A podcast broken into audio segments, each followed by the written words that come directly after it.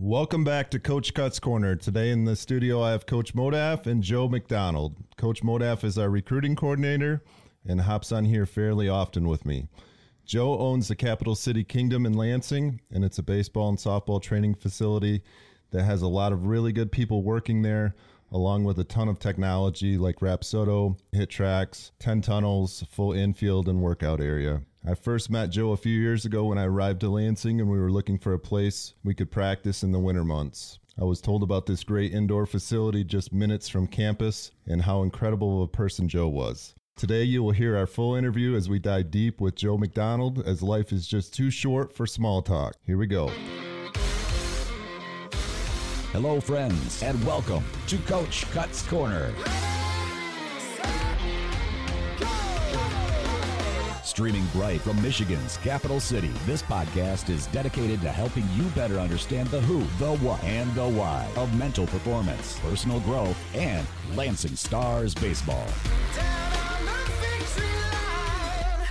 Coach Cuts Corner, brought to you by I- I- iWash. in collaboration with Lansing Community College.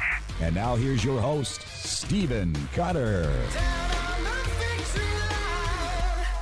The pride of H.H. Dow High School and Western Michigan baseball alum who once led his team in sacrifice hits, Joe McDonald.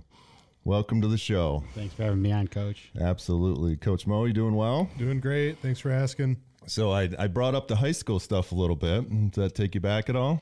Long ways. Yeah. Getting old now. What uh what what's you know you were honorable mention all state. I think you hit or a little over north of 500 your senior year, so you could rake a little bit. Every once in a while, I get lucky. Okay. Um what what stands out about your uh, high school days? Um, honestly, what stands out the most to me about the high school days are, I mean, the baseball's always fun. Live for that, but the relationships, the coaches, the the mentors that I had growing up, time I spent working in facilities, and I liked the work part. So all that stuff to me kind of built a solid ethic for for moving forward into college and. Did you have good high school teams? We were okay. Okay. Who was we, the who we was the better. best We were better when I was younger than who I- was the best older. team in that area at that point? Um, Bay City Western always had a really good team, And they uh, they had quite the coach over there too, right? and he's still there. yeah. yeah, Yeah. yeah, He's been there a long time now. And um, any relation? Nope, spelled different. Doesn't I- count. Is it? Yeah. Okay. yeah. All right. And then you had uh, you probably you played with your brother as well. Not in high school. Okay. He was four years younger than me. exactly four. Okay. So I never got to play with him until we got to Western. and then uh, you transitioned to Western Michigan University, and what was you played four years there? What was what was your experience like there? What stands out? I loved Western. I loved the school, going through the recruiting process, being that close to Central and Mount Pleasant. Okay. Growing up, that kind of was like my dream school. Started going on recruiting visits and trips, and uh, went down to Kalamazoo and just kind of fell in love with the with the school, the facilities. Met a couple of lifelong friends right away on my recruiting trip. I really, really enjoyed enjoyed Kalamazoo and the time there. So CMU was kind of the the spot that you were thinking you wanted to go though. growing up. Okay. Yeah, growing up. And then just as plans change, you know, I, I went on a couple other visits and, and just decided that Western was a spot I wanted to be at. So you were an outfielder in college. Were you an outfielder in high school? I was an infielder in high school. Okay. And I actually, my freshman year at Western, I went in as an infielder and we were pretty loaded up. So the quickest way for me to get on the field mm-hmm. was going to probably be to jump positions. And when you know I had a pretty good fall my sophomore fall, the coaches asked if I'd be interested in you know trying to get in the lineup sooner. And as a player, I just want to play. Of course. So Yep. so it made it a real easy transition for me. Mm-hmm. It was probably a circus watching it at first, but figured it out fairly fairly quickly. And were your teams pretty competitive at your time as a Bronco? Yeah, especially the first couple years, even into my junior year. Who was the coach at that point? I went in with Fred Decker, Okay. um, who's now in the Hall of Fame. He got elected in the Hall of Fame down here at Lugnuts this past summer. After my freshman year, he, I think that was his 30th year as the head guy and maybe like 38 or 39 years total in the program. After my freshman year, unfortunately, he retired. Um, and then we had Randy Ford, who was a Western alumni. Yeah, he's Um, yeah. he's a coach for Kellogg. Kellogg, Yeah, yeah. the Yep. Bruins. Yep. Yep. He came in after my freshman year. Okay. All right. Good stuff. Um, men's league MVP, um, from what I'm hearing. Um, you, so you play in the men's league. I just had uh, Woody on. We talked a lot about uh, different things, but the men's league certainly did come up. And Sure. you're pretty active in that league and uh, somewhat legendary from some some of the people I've talked to about you. So do you still find the game is still the same, even though you're a little bit more sore the next day? a lot more sore the next day. Yeah, it's still the same. Um, it's still getting out there with some of your buddies and just playing ball and having fun. Obviously, now it's a little less demanding, stressful, and when you want to pull up for a double, you pull up for a double. So that changes Yeah, things a little bit. Um, but now just getting out and playing the game still and um, doing what I do with the baseball kingdom. It's kind of my time to just go out and play and not worry about running the running the program, running a team. Um, it's just being a kid and playing for a couple hours with your friends again. So Uh, obviously, our home field is Kircher Municipal Field, and, and that's where you play your men's league games. Can you kind of talk on that field a little bit and how it's uh, it's been around a long time, and how long have you been playing on that field? Oh, probably for the past 10 years. I know even when I was playing summer ball down in Kalamazoo, uh, my freshman year, we would come up and play. Oh, really? Um, they would host tournaments and stuff there. Okay. Yeah, so it's it's been a long time. The last 10 years or so, I've been on it more for like men's league and stuff here. And um, it's it's made drastic improvements since uh, since you guys have moved out there and started getting some of the things done that kind of needed to be done and um, the upkeep and maintenance throughout the year, and honestly having more games played on it. It's kind of like a car; it needs to be driven, it needs to be Yeah. taken care of, and and uh, I've seen vast improvements over the last few years on it. Yeah, it's it's a beautiful home for the stars, and it also takes a lot of work. And just yesterday, I was, you know, we're in uh, the cold months now, and I was mowing the the in the outfield, you know, and we're putting dirt on the infield and bringing, you know, the baselines up and doing all that stuff right now. So it's about the only time you, you of the year that you can do it that it's not being used. So it's constant work in progress, but through all that, a lot of people get to enjoy it and Yep. you know use it and definitely I know like guys in the men's league extremely appreciate you know the work that's went in there so it's pretty cool owner of capital city kingdom where did that vision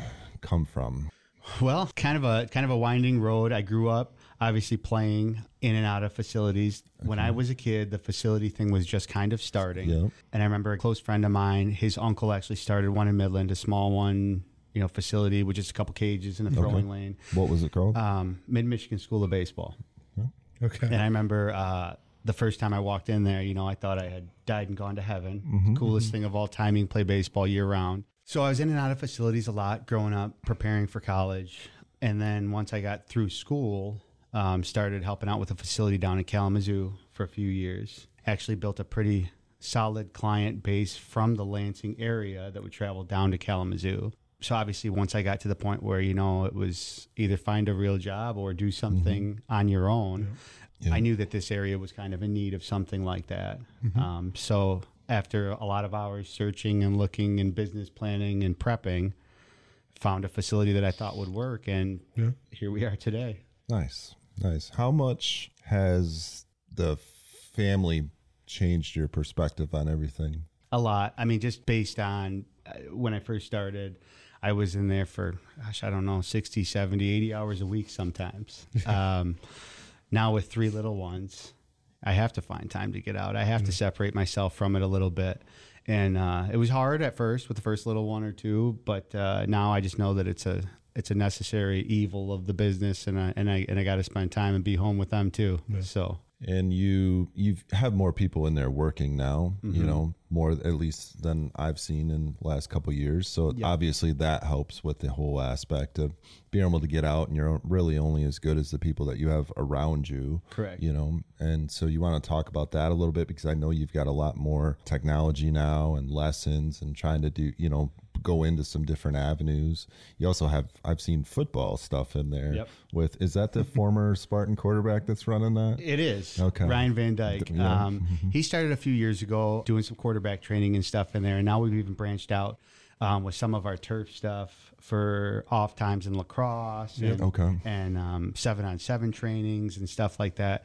So it's really kind of grown in spots where I never thought when I started the business that it Mm-hmm. would. But the whole scheme of sports in general at the youth ages has changed a lot since even I started. Billion dollar business. So yeah. And every sport now is, you know, trying to work out, train year round. And, you know, the facilities and, and places to be able to do that are kind of limited. In still. the mid Michigan area, Mm-hmm. it is pretty limited. You know, the next thing would be somebody to do a dome again. Correct. You know, I mean that's that's really the probably the next thing in this area, being that it's centralized. Mm-hmm. So yeah, very very interesting. Now, like I said, you've got some new instructors, and Mm-hmm. it seems like you somewhat have a pipeline into to Michigan State, which I know there's a lot of confusion when you walk up to your front desk because you've got an oar from Western Michigan for row the boat, and then there's a Michigan State football helmet, and there's just there's a weird thing going on in there. But um, you know, is is that been a pretty good relationship? It has been, and uh, yeah, with the with the Michigan State and Western, and we don't discriminate. I've uh, I've I've had several teams go through the program, our Kings program. Now, um, we've had several kids that we've sent to Western Michigan, Central Michigan, Michigan State. So. A couple of the guys that I used to have played for me on our Kings travel team that grew up with me um, went and played at Michigan State, and being that it's local, um, have connections and ties to the program. So it's made it a really easy transition to get some of those guys over there, help them out while they're going through school, let them make a little bit of money on the side while they're still playing. That's that's awesome. Speaking of transitions, you, you know, are you kind of on the board now that Central is just a better baseball program than Western at this point? In the recent years, it has been. Um, I'm- I'm just and, kidding, And, and. Mm-hmm. I mean, it, it, it's it's cyclical, you know, in all Very much sports. so. And there's a lot of coaching changes and stuff all the time, so that always affects things. And Yeah. Um, a program that's good today in ten years may be on a different path, Mm-hmm. or or vice versa. Yeah, yeah. It's most of it's based on leadership. Stars baseball. I want to talk on that a little bit. The last few years have been a little crazy for for me when I when I think about Stars baseball, and just from my viewpoint, looking back, um, it's it's been definitely nuts. Love seeing you at some of our home games. You know, following along when when we get back, you're commenting on how this person did, or you know, wondering why this person played so bad, or whatever. What's what's it look like from your perspective when I say it's been wild the last couple of years? What's it look like from yours? Because you see you see our team in the cold months, you you see them in the warmer months too, as at least the position players are in there quite a bit. Um, you've known a lot of the guys for you know at least a couple years, some of them for a little more than that. What what's it look like from your vantage point? First of all, with that stuff, it's really cool to be able to get to know some of these guys from kind of all over the state. Some of the kids that you know I coached against in the summer with our teams, and um, to see them and then meet them, and you know more than just a player, be uh, the young adult that they are, and and even watch them develop and stuff. Kind of uh, once they get into this program, as opposed to like a high school program, and it's it's really interesting, entertaining to watch them kind of navigate through their first year or two of college and uh, develop as a player and a person, really. So Yeah. it's fun. It's fun to say the least to watch some of these kids, you know, grow up and keep playing baseball after high school. Coach Mo, what was your uh, first impression when you saw the Kingdom for the first time? I think it was uh, Was I with you at that point? Did we go over there, or was no, I think it was honestly like the first rainy day we had okay? When I stopped over there for the first time, and it was uh, it was great because you know coming from um, you know a, a junior college that did the typical gym floor workouts, Right, the single cage that comes down from the ceiling, and then yep. and then coming from another school that had a, a really nice indoor training facility, but only had two cages that we could really use. It's like wow, this is already had and knowing with the resources that the kingdom offered and just kind of our vision. I was like, yeah, they were going to get a lot out of it. So it's it's kind of a, a perfect, I guess, unison of what they offer and and I guess what what we're provided with.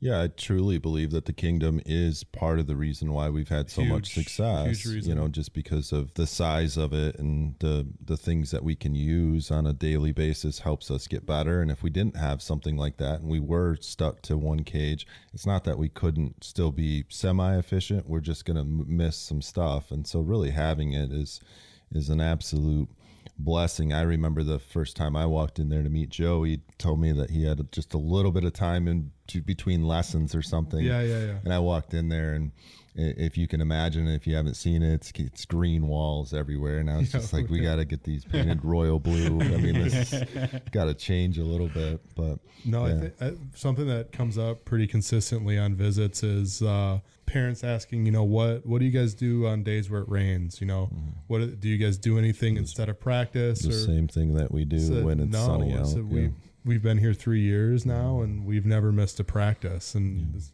because of the kingdom and, and all the amenities they're able to offer us whenever we need it. So You have a travel team that Yep. are travel teams that play out of there. Is it just baseball? We we run out of the kingdom. Our Kings teams are just baseball. How, how come you didn't dive into the softball world? Um, we do have several softball programs in the area. that practice, that practice, that practice in there, the yeah. facility, yeah. Um, train throughout the winter and, and, and crummy months. It's just one of those things where we've kind of done well with the model that we've been at with our travel teams. And to me, coming from a couple other facilities and having had worked at them, it wasn't about like putting together the most teams possible. It was about the quality of kid, the quality of experience, um, and putting together enough so we could get our name and our brand and, and the facility's name out there, but not just doing teams to do teams and not getting Yeah. everybody the same opportunities as the next team. Are your teams? Do you feel like they're pretty competitive? We've been pretty competitive, yeah. Um, you know, we'll do a lot of the college showcase tournaments and stuff throughout the state, and we've had pretty good success in a lot of them. Um, to me, it's not necessarily for the summer ball stuff how many tournament games or how many tournaments we win throughout the summer. If we do well and we're developing players and we've got everybody on board, we'll win our games. We'll we'll be successful in the tournaments. But to me, it's preparing kids for the next level or for the opportunity to play after high school. Um, that's that was always kind of my grand scheme of you know the whole facility and running the travel teams and stuff like that. Hopefully, they're to the point when they get through high school that they can get a look from the stars. You know. Now, it's kind of been said that parents are a little more excited when it comes to travel ball and even high school sports than what mm-hmm. we necessarily see at the at the collegiate level. And when I when I say excited, I'm not talking about energy. I'm talking about the maybe some more of the vocal negative stuff that comes out of you know parents where they just get a little delusional with what's happening either in the game or with their child and just in general. And and that's fairly normal. But have you had to kind of work through some of that? Um, yeah, more so, I guess, when we first started our program. Now, I think our expectations are kind of out there. We try and keep and work with a certain caliber of, of, of person, family. Do you have rules that people need to abide by and sign and yeah, things when we like first when we first start every year, like we'll go through all of that stuff with all of the kids and all of the families, and yeah, it, and I think as we've kind of established ourselves as a program, as an organization, I've dealt with less and less issues. Do you have parent Um, coaches? No, that's one thing that we've never done. And not that a parent couldn't coach and do Sure. a good job with Sure. it. I've done Um, I've done it a couple times. right. But yeah. That's Yep. just kind of one of those things where I feel like if these Mm-hmm. parents are paying as much as travel sports costs now, that we should be able to provide a player at the Division One college Mm-hmm. level or other assets that maybe you know just a just a different viewpoint. Yeah, different viewpoint That's and- somewhat more neutral. And I know as a, as a parent myself, if I tell my kids to do something, they're going to look at me like, "Stop it, Dad." And if somebody else says the same thing to them, they're going to listen. So um, it just kind of alleviates some of that too. Okay. So with the the added additions to the family and the growing business and things like that, do you still get to get out in the woods and hunt? Uh, yeah. Okay. Uh, yeah. so well, as, as much as I can. so is that like a once a week kind of thing every day? I mean, Uh, what's it's a couple. I I got a good wife. It's a couple times a week. Okay, that, that- that's pretty solid. That's Yeah. pretty solid. Any luck this year? I got one. Yeah. Oh, yeah. good for you. Yeah. Good for you. Another quick question is you I see you in the kingdom a fair amount and you're busy do, typically doing lessons. And I think you see kids from all different aspects, age levels, talent levels, you know, care levels even. You sure? Yeah. And what's uh is there any advice that you kind of have on repeat for athletes when you see them something that you know you're consistently telling everybody all the time It really depends on the age. You know, with the younger guys, a lot of times it's reining them in to keep them focused. Different kids. A lot of the older kids will have different things that we need to work on um, per that specific player. But I am not real big into the idea of cookie cutting everybody Yeah. to do the same thing or their body has to work the What do you same way. What do you do when somebody says, "I want," you know, Coach Joe, I want to play college baseball, and they're a freshman in high school, and they're not very good. What What do you? Where do you start at that point? well, you have to have the conversation with them. Okay, like this is where we need to be to be able to have an idea. Because uh, there's still some time at that there's point. still time. yeah. There's still time, and really at the eighth grade freshman year, that's when you a lot of times have to have the conversation about like you got to get your academics in line. But your baseball's handcuffed a little bit. Obviously, you guys know with like the scholarship Mm-hmm. stuff like that. So that's always got to be number one before you even start talking about like the physical attributes of being able to play college baseball. Um, but I am very honest with kids when they ask and they tell me, "Hey, this is my end goal." Okay, this is what we've got to get better at to get you to that level. Yep. If you think that that's really what you want to do, and it's one thing to talk about getting better at those things. It's one thing to talk about, I want to play college baseball, but you've got four years of work ahead of you now. And if you really want to achieve what you think you want to achieve, it's going to be good days and bad days. It's going to be a lot of work.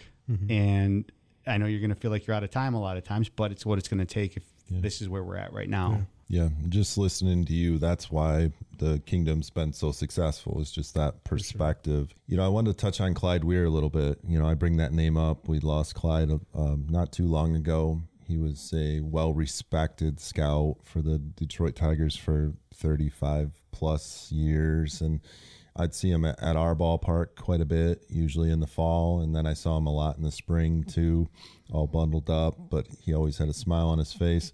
I'd see him in the kingdom. I, I remember last winter he was in a few different times, and so I, I know that you knew him to some degree as well, and um, definitely was sad to see that we lost him. Yeah. Yeah, he was a great guy.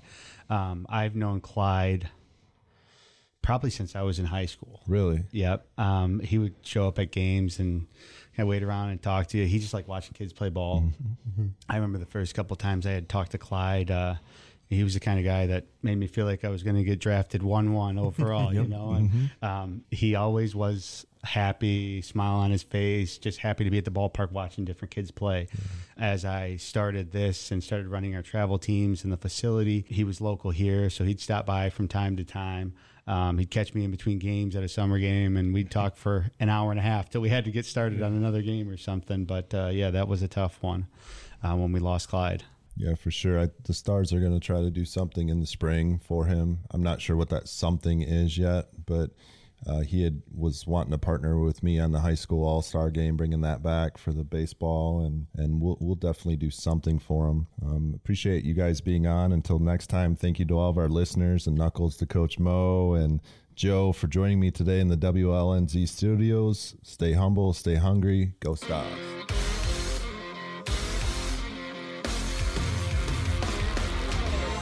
Coach Cuts Corner is recorded live in the WLNZ studios. Engineering and production assistance are provided by Dedalia and Lowry. Thanks for listening. And if you enjoyed today's podcast, please share it and follow us on all the platforms of social media.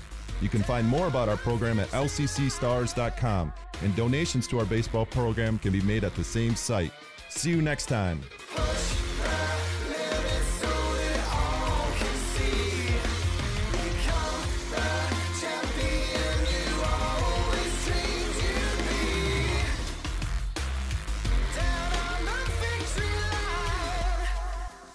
Featuring the faculty, staff, students, and others that help to make Lansing's premier college what it is today.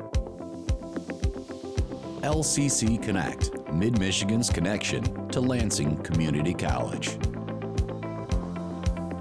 To find out more about our featured programs or to listen on demand, visit us at lccconnect.org. LCC Connect. Voices Vibes. Vision. Engaged learning and academic success is a priority at Lansing Community College.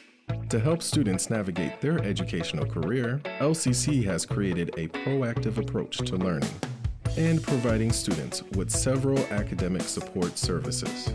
To find out what's available, visit lcc.edu/services. Looking for future leaders we can trust and believe in? Look no further than the high school student athletes right here in Michigan.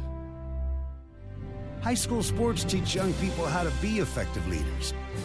It begins by making their grades and being on time for practice.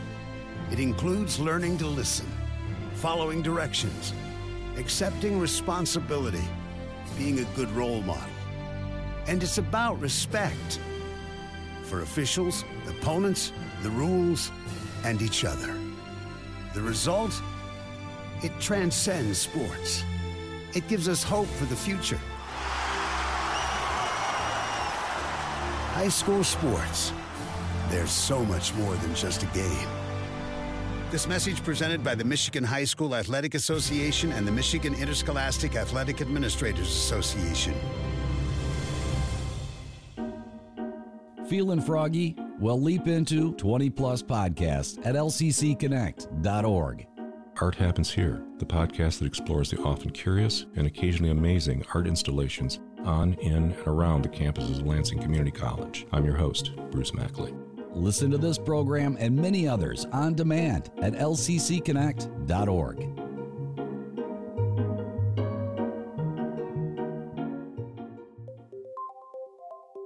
Michigan residents age 25 or older may qualify for Michigan Reconnect, a program providing free or reduced tuition to students who have not earned a prior college degree. Reconnect students are responsible for books and fees. Visit lcc.edu/reconnect for more information.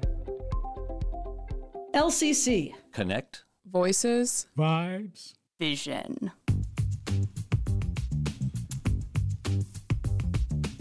Welcome to Community Convos, a podcast and radio program from LCC Connect with conversations about what's happening in Lansing and around mid Michigan.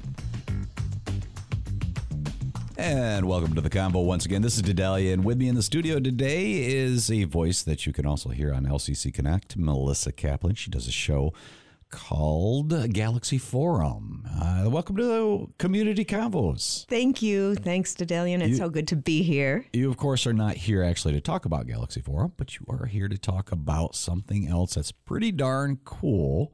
You are a member of the LCC at the movie team. Am I getting that right? LCC historians at the movies. Uh, historians at the movies. Yes, it's All right. part of the the um, history program has several what they call learning outside the classroom programs that they offer to expand on just as it sounds what students learn in the classroom. So there's these additional programs that are open not only to students though to also faculty and, and others Awesome. And of course, you, you we were talking uh, off mic about uh, the team versus committee. yes Yeah. What's your what's your theory on that? Well, I, I feel like uh, uh, there's a sometimes a, a burden and a formality to committee. committee, you know, yes. let's form a committee and figure this out, and then you know, two years later, not not always. I'm I'm a member of a number of committees that are functional and I mean, I'm- productive. so. I'm, I'm on enough committees that I'm willing to agree with you a little bit. yeah, so yeah. But I, I do like team. Team. Yeah, team is uh,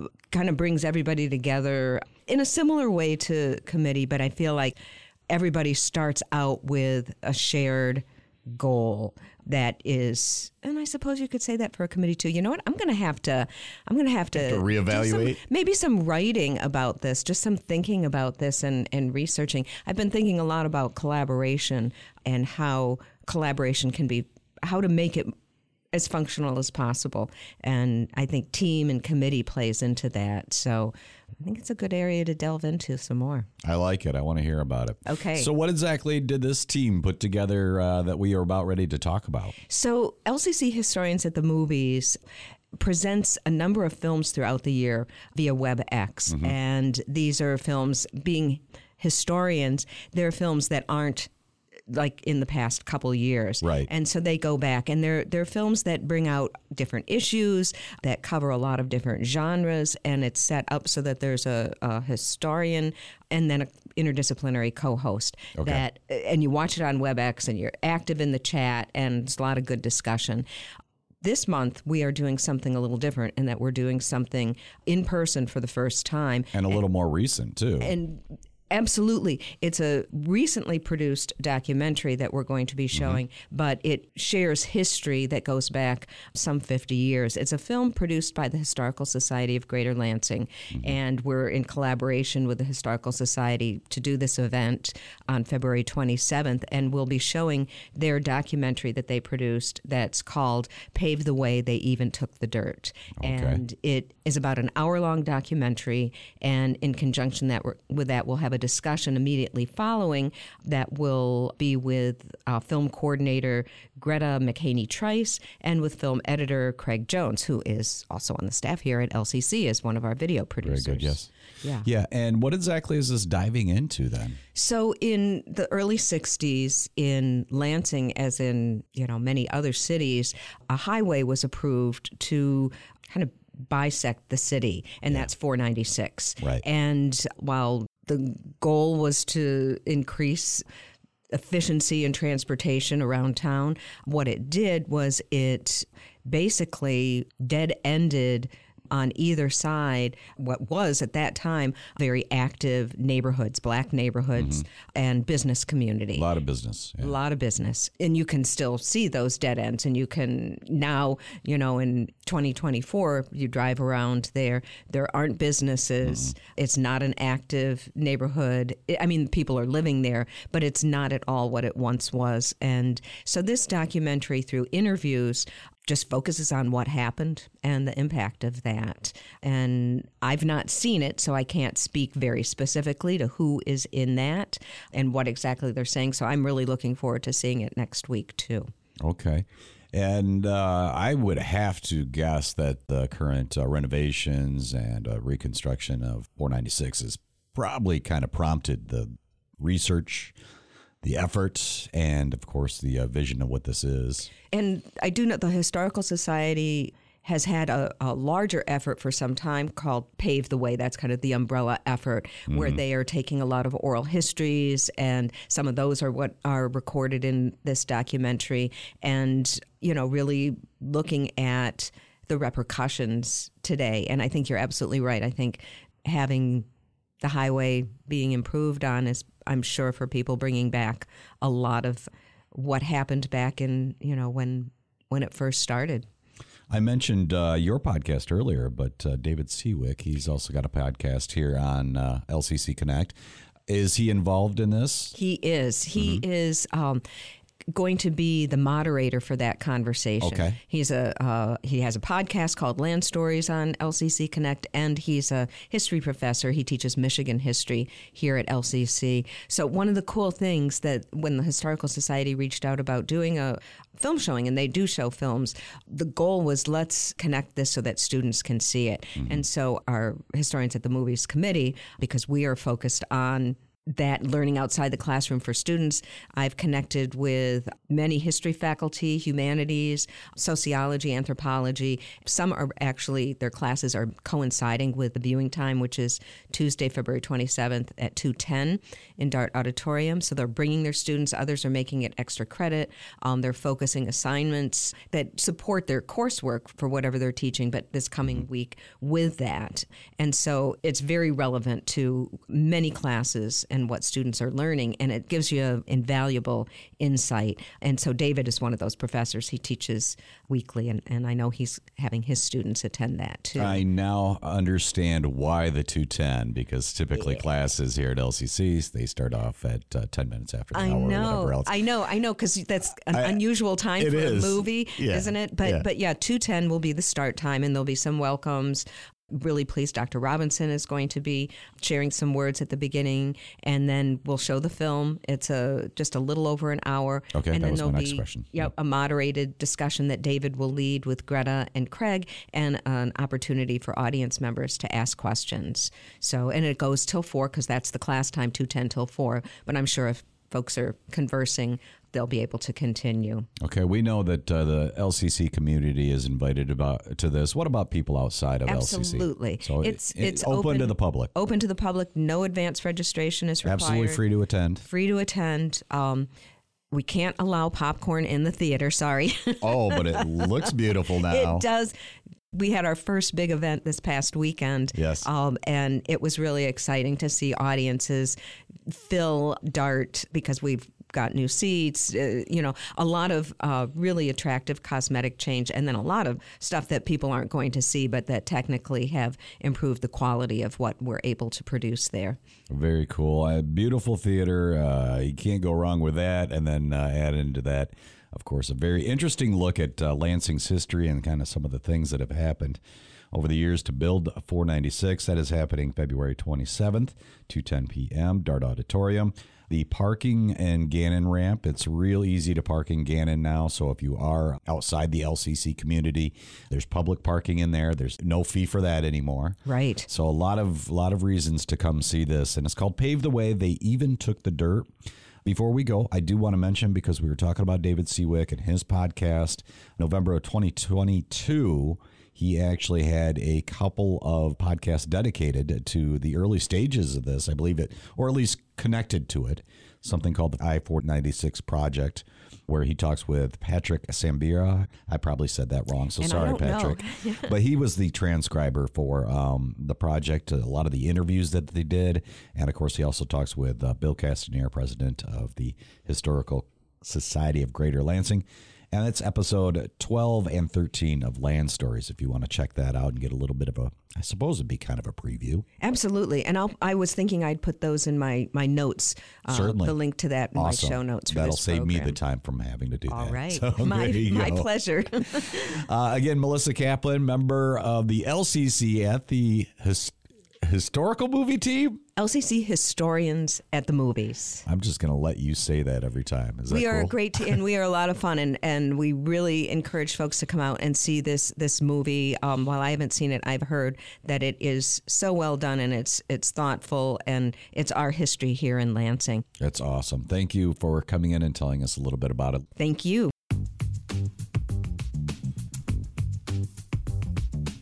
You've been listening to Community Convos, a program from LCC Connect with conversations about what's happening in our community. To listen to this episode on demand, visit us at lccconnect.org or find us on your favorite podcast platform. If you or someone you know would like to be a guest on Community Convos, email us lcc-connect at lcc.edu. And thanks for joining the Convo.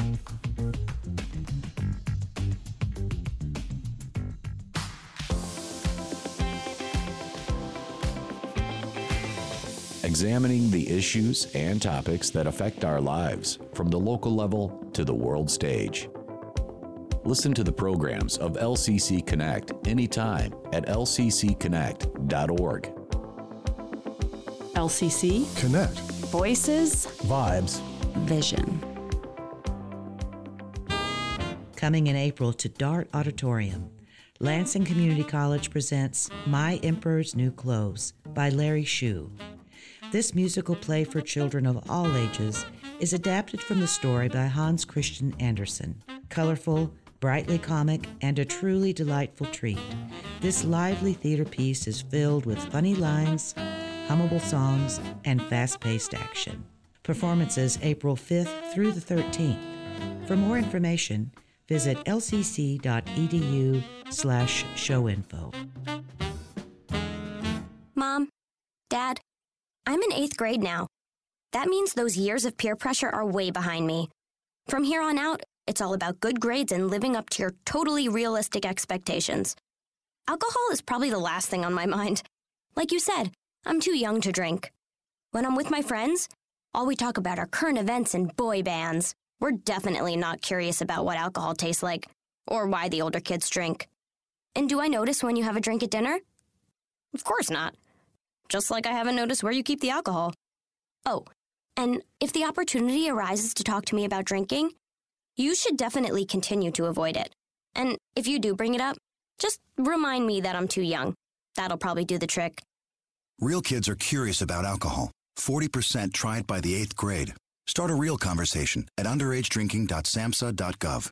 Talk early, talk often, get others involved.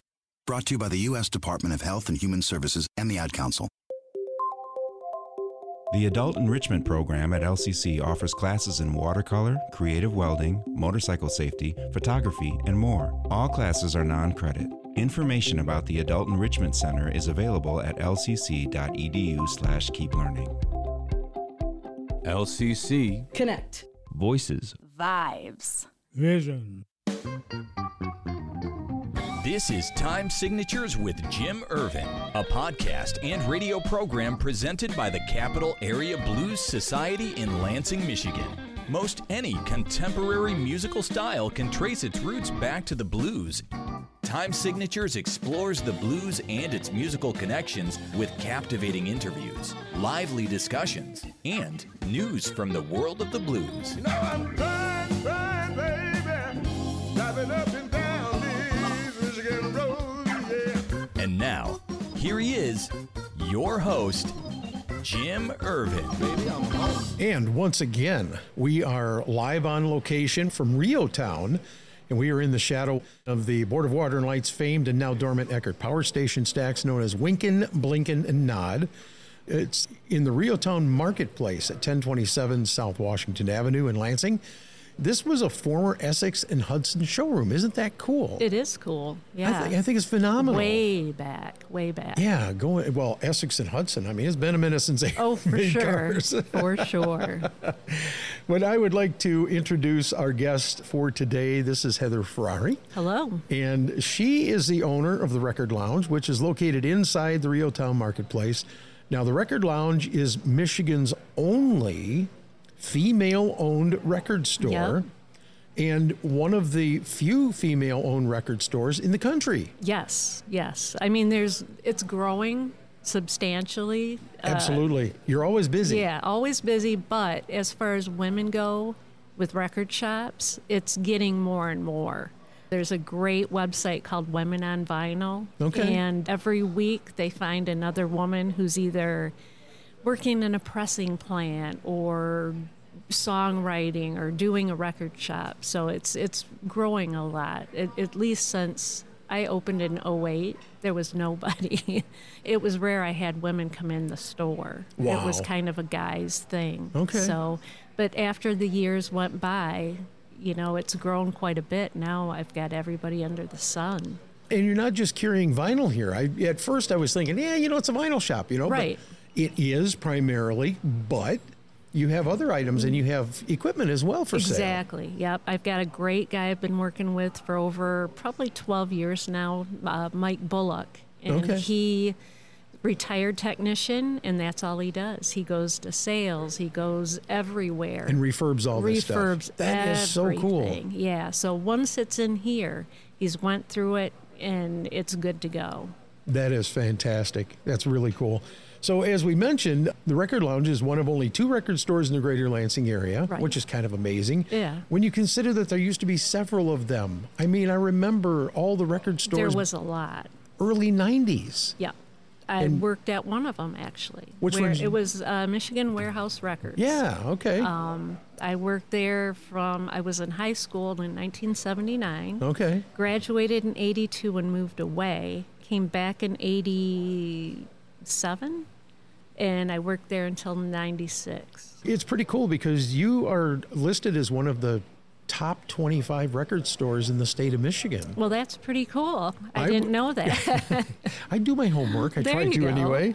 So, how did the Record Lounge begin? Tell me your story.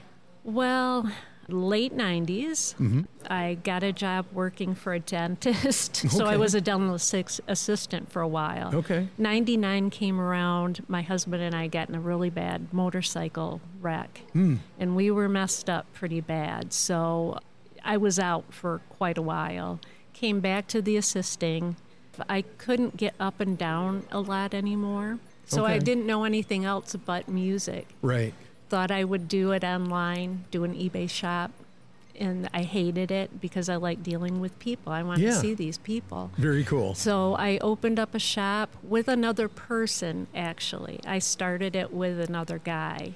And three months into it, he uh, got married, came back, and said, I can't do this anymore. I need a real job. wow. so I said, Well, I'd like to keep it going. And that's kind of how it all began for me. So that was uh, January 2nd of 2008. I think that's absolutely so cool that that's how it started. Uh, necessity, once Right. again, mo- the mother of invention type of thing. Yeah, I just I didn't want to sit at home and be on my, you know, computer all day long. So that's kind of what happened. So your website boasts that you have vinyl from quote every genre from the last 150 years of Mm. recorded sound. Okay. That's quite a claim to fame, isn't it? It is, except it's not totally true. Okay, well, we don't really have classical. If we do, it's usually in the dollar bin. okay, so occasionally. Occasionally, Yeah. yeah. There, there's some classical. I tried selling classical for a long time, and it just kind of sat there. Nobody ever really looked at it, went through it. So I made room for other things. Talk about the resurgence of vinyl. I mean, it's crazy the last, I would say maybe the last 10 years especially. Oh, totally. When I opened in 08, there really wasn't much of anything going. You know, there was a lot of used. You could find used for a dime a dozen. Um, new stuff you could only get here and there from different distributors. And then around 2010 is when everything kind of started popping off. Okay. Bigger labels started to doing it. They saw there was, you know, money to be made Sure. from it. So all of a sudden it's important they, to do it. Yeah, they got into it. And it really blew up after COVID. We were closed for four months. When I came back, I didn't know what it was going to be like.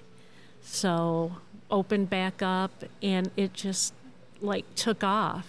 People were, families were coming in buying vinyl. They says, yeah, we sit around, we listen to this, you know, all of us all together. It's kind of a good bonding thing. Uh, they turned their kids on to new things, and the kids turned them on to their kind of stuff too. So That is so cool. And you know, I've I've been in here a few times.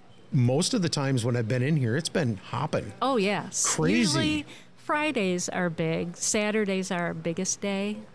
Now this is a blues related podcast, so we have to talk a little bit Oh, about for- the blues. yeah, What- absolutely. What, does your blues selection look like? You know, it's it started out where there wasn't much. Okay. Uh, nobody ever brought it in for me to buy. They were kind of keeping all of their stuff.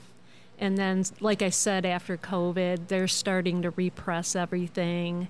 I think Joe Bonamassa has almost all his stuff on vinyl. Yes. Um, they they go back pretty far with a lot of the blues stuff, and I mean we've got a decent selection. I think I've got I think two rows of it in a bin, so Okay. there's there's quite a bit. That's a pretty remarkable set. I mean, Yeah. it'll draw some people in And here. I so think I've got more than most.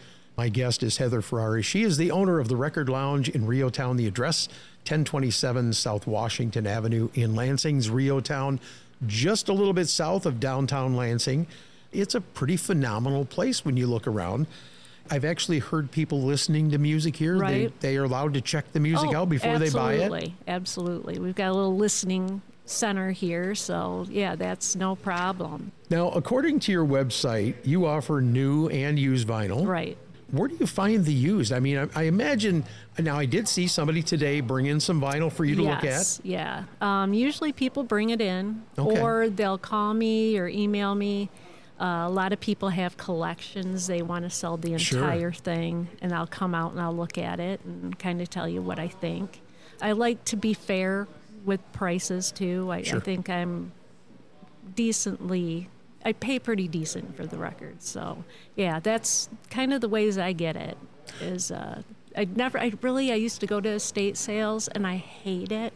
I really hate going to them. So It seems like we, we, they're higher priced. Right now you know? they are. Yeah. Um, Mike told me that he, well, he's there all the time, and he said records now are like between eight and twelve dollars, if not more. And Yes. that's almost like coming here and buying. I, I was going to say I've seen that on Marketplace. People are Yeah. on Marketplace. They're wanting eight, ten dollars, Oh. twelve dollars for a piece of vinyl, and Yeah.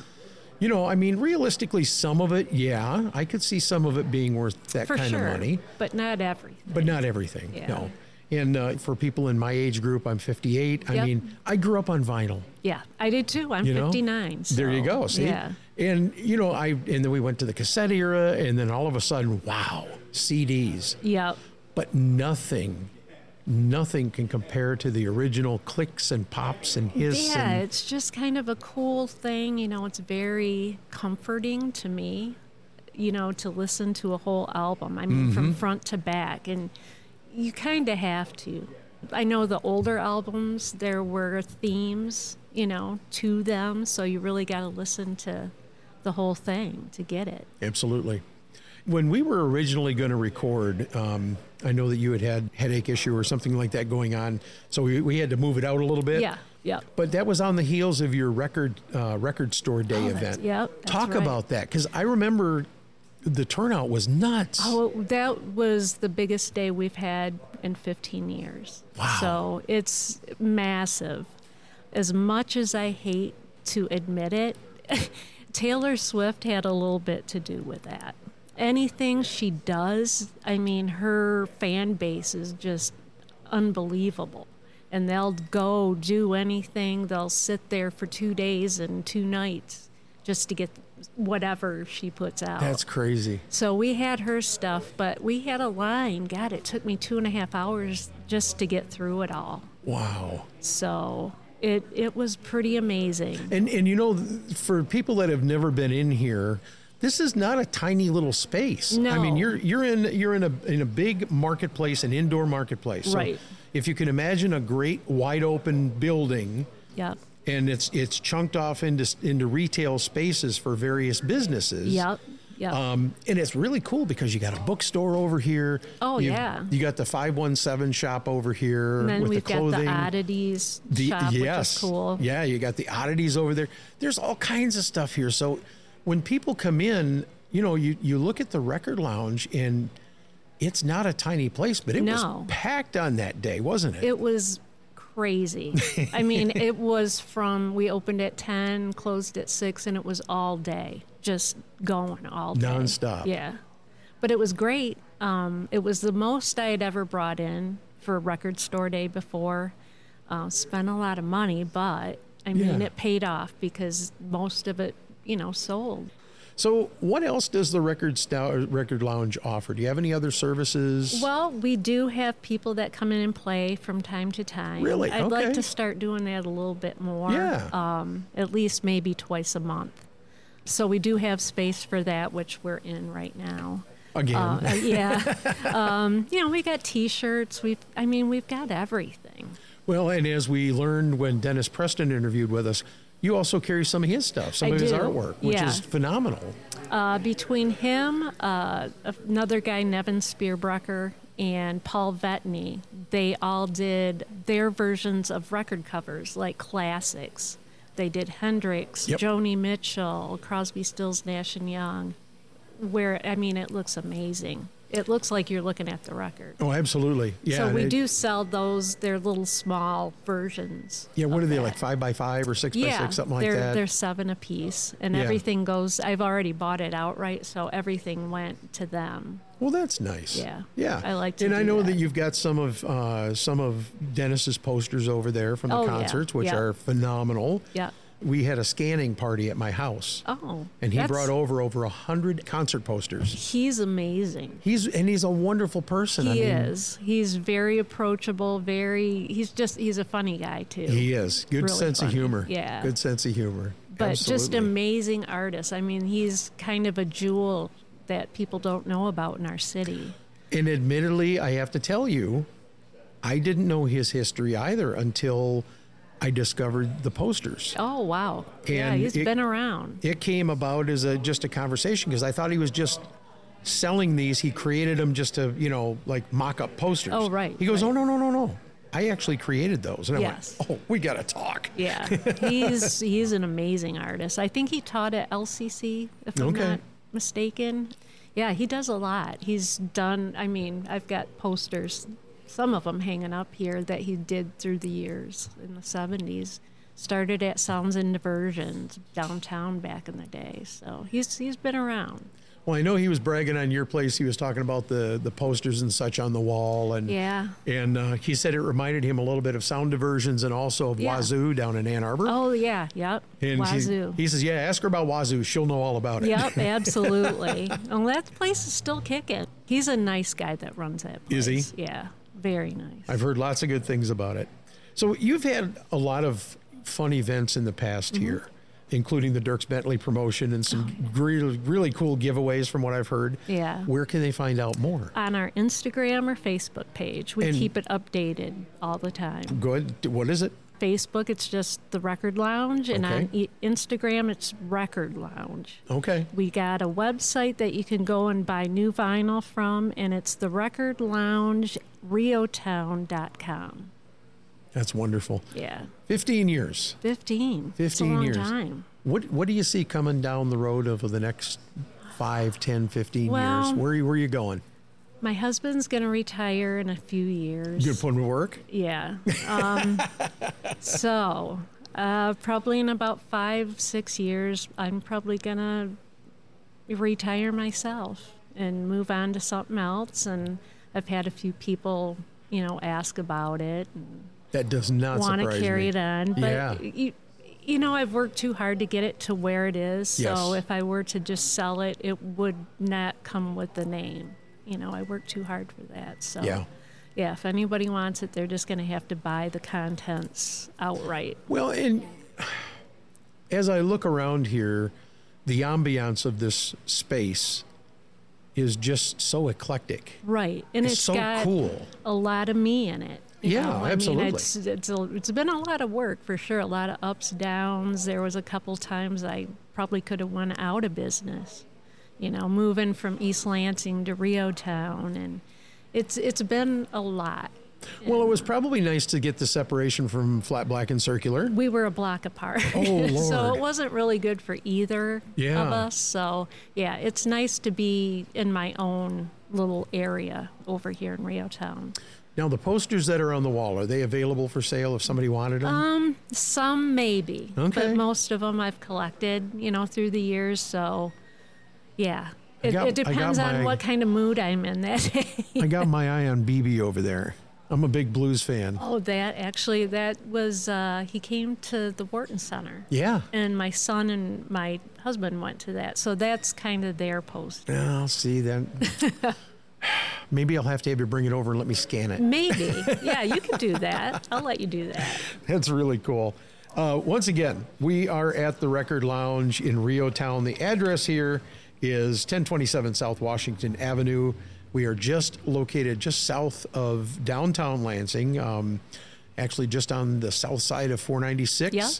And, and as I said earlier, in the shadow of Wynken, Blynken, and Nod, which Yeah. is a, a storied It's set a of cool stacks. place to be, actually. You know, REO Town's up and coming. There's a lot of great shops down here. It really is. couple great restaurants. Uh, Ellison just opened up down the street, so the brewery's down there. Is that the one that has a pizza place? Yes. That is um, relatives of Bill Malone. Oh, I didn't know that. Yes. That's I- pretty cool. I don't know, his son-in-law or so- I, I, I feel bad because I forgot. We, we just talked about it when I did his interview. Oh, nice. And um, and he said, go in there, best pizza. He said, if, if you don't like it, I'll give you 50% of your money back. yeah. Well, I've not been down there yet, but I've heard good things. And REO Town is a social district, so Yes. you can get a drink at any of these places and walk around with it. Which is kind of nice because this is a, it's a small, intimate little neighborhood, if Yeah. you will, but lots to offer. I mean, we were down at the, um, oh gosh, the theater. What's the name of it? Oh, Robin Theater. The Robin Theater. We were down there. Uh, Fred Reif came in. Okay. And talked about his uh, his blues experience and some of the musicians he worked with. yeah, with. yeah. That's another nice little intimate place. It's awesome. Dylan has done a great job with that place. he really has, and Dylan is a very personable individual. Oh, absolutely. Very friendly, very knowledgeable, and I like the fact that you know he left the original ceiling inside. It's, Yeah. it's period piece, so early 1900s. He's just he's into all of that though. He loves the history and all of that. He actually had a really cool band back a couple years ago, the Lansing Unionized Vaudeville Spectacle. Really? Oh my God! It See, was you're gonna make me go down and interview him now. it was a fun event. I mean, it was an event every time they played. It was like they had, I don't know, at least 15 people in the band. Singers, dancers. It was kind of like a little cabaret. Yeah. It was very cool. you know, it's it's too bad that more of that doesn't happen. But I know that he's talking about doing some uh, some smaller uh, music events down there. Of course, he did Fred, you know, hosted Fred. And the thing is about that place is it's it seats. Is it a hundred? It's not very many, 100. so it's very nice and cozy. Yeah, there. really, really intimate. Really, I mean, the lighting is decent. He's, Right. he's set up the lighting very well. The sound is is incredible. It's good, yeah. Um, so you really can't you can't take anything away from what he's done down there. Oh it's no! fantastic. And he'll have, you know, from all of the above, Hip Hop Academy will go in there. He has poetry readings. He he does a lot of stuff in there. That is so fantastic. So I've got to share a little bit of trivia because we are coming to the close here. Do you have any idea where the towers got their name? I thought it was a contest. It actually was a contest. In 1981, uh, the Lansing State Journal, they had more than 100 submissions by readers, and the moniker most often associated with the 600 foot stacks, which can be seen for miles, by the way. Yes. I live out in Mason, Okay. um, Harper and Okemos Roads. Oh, yeah, Near that area. You can see the towers from, From from Harper Road. away. Oh, yeah. My kids and I and their mom would have a contest on Sunday mornings on the way to church To to see who could see it first and I spy wink and blink and nod. That's awesome. So anyway, most do not know that the name was actually suggested by the wife of columnist Jim Huff. Oh yeah. Her name was Darl, Darl, I believe it was. Um, there were other suggestions, including Shadrach, Meshach, and Abednego, Faith, Hope, and Charity, Tom, Dick, and Harry, Huey, Louie, and Dewey, and Tic Tac Toe. Wow. Well, but but Wink know. and Blynken and Nod won. Yeah. And so that's been for the 33 years that I've been in this area. Since 1981. Yeah. Wow. Yeah. That's a while. But I do remember the contest. I do remember. You do that. remember. Yeah. Isn't that Yep. I was still in high school, actually. Wow. Yeah. That is so cool. It's very cool. Heather Frarey, I want to thank you so much for being Oh, with thank us you today. for having me. It was an honor and a privilege to be here and be able to get a little bit of um, a little bit of a taste of the uh, the record lounge. Be Oh, able to be in yeah. here and thank well, you so thank much. you. I appreciate it. We will be back. This has been Time Signatures with Jim Irvin, presented by the Capital Area Blues Society in Lansing, Michigan. For more information on CABS, visit capitalareablues.org. You can find this episode and past episodes at lccconnect.org. The Time Signatures theme song, Michigan Roads, is used by permission and was written by Root Doctor, featuring Freddie Cunningham. You know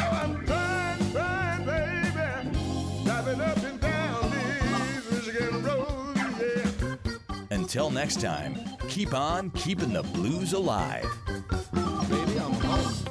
This has been a presentation of LCC Connect, a weekly program that features the voices, vibes, and vision of Lansing Community College. All shows featured on LCC Connect are recorded at the WLNZ studio, located on LCC's downtown campus. Each program is podcast based and can be heard anytime at lccconnect.org.